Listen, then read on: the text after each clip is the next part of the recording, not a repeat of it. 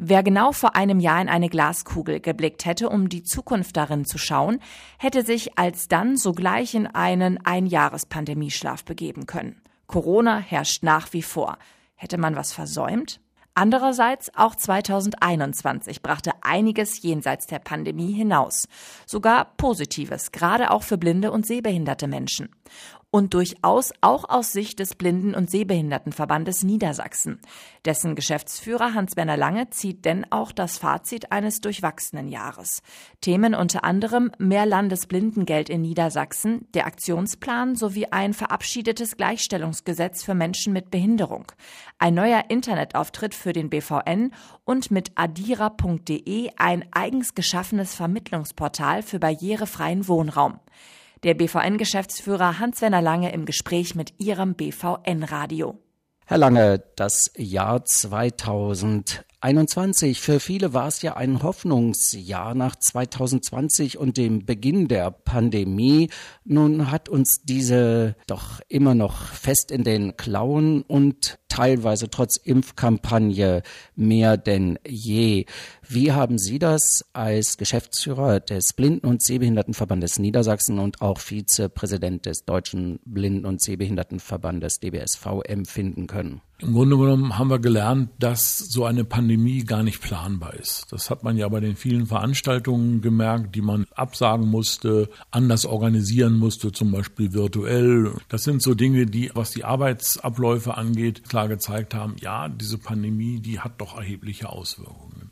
Dennoch ist es aber gelungen, unser Kerngeschäft, das heißt die Beratung betroffener Menschen, erfolgreich weiterzuentwickeln. Wir haben gerade im Bereich der virtuellen Beratung über Telefon zum Beispiel, insbesondere auch in unseren Regionalvereinen niederschwellige Angebote in Gang gesetzt. Und da haben wir schon gemerkt, dass wir den einen oder anderen bei uns begrüßen durften, der vielleicht in der Vergangenheit, wo man sich mehr tatsächlich getroffen hat, eben nicht gekommen ist aus Mobilitätsproblemen oder wie auch immer, so dass man sagen kann, die Pandemie hat da auch mal durchaus positive Aspekte zutage gefördert. Das Miteinander hat natürlich irgendwo gelitten, weil man sich einfach seltener gesehen hat und die Selbsthilfe lebt natürlich auch davon, dass man sich trifft.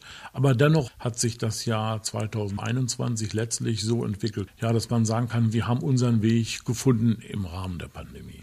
Das Jahr 2021 hat ja für die blinden und sehbehinderten Menschen in Niedersachsen sehr gut begonnen und zwar mit dem etwas verstärkten Klingeln in der Kasse. Wir erinnern uns, das Blindengeld ist erhöht worden. Haben Sie denn aufgrund dieses Schwunges Aspekte, jetzt wollen wir da bundeseinheitlich was machen, jetzt wollen wir vielleicht etwas für die Sehbehinderten noch tun, wo ist der nächste Schritt zur Dynamisierung des Blindengeldes?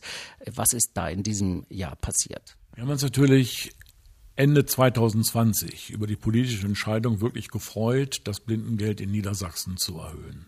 Dennoch ist es natürlich auch so, dass wir damit einen weiteren Schritt zwar gegangen sind, aber das Ziel 450 Euro als erste Kompromisslinie noch immer nicht erreicht. Da bedarf es jetzt noch eines, hoffe ich mal, letzten Schrittes, dass wir sagen können, ja, da schwimmen wir so im Mittelfeld der Bundesländer mit und dann haben wir zumindest das erreicht, was wir politisch vor zehn Jahren festgelegt haben, gemeinsam mit der Landes damaligen Landesregierung.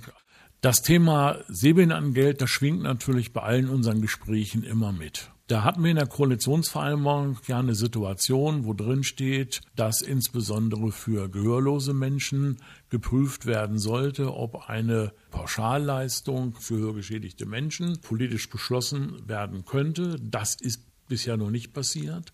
Und in diesem Rahmen haben wir auch gehofft, dass wir für die sehbehinderten Menschen hätten eine Pauschalleistung mitverhandeln können. Da hat man zwar inzwischen im Sozialministerium die Kosten versucht zu erheben. Das wissen wir heute also ziemlich genau, was das denn so kosten würde. Aber dennoch war die Gesamtsituation auch haushaltstechnisch nicht so, dass man das mit Erfolg hat umsetzen können. Das heißt, wir müssen Stück für Stück da auch in der Zukunft weitersehen. Die betroffenen Menschen können davon ausgehen, wir bleiben daran. Wir sind weiterhin sehr daran interessiert, dass gerade für sinnesbehinderten Menschen insgesamt weiterhin einkommensvermögensunabhängige Leistungen gewährt werden.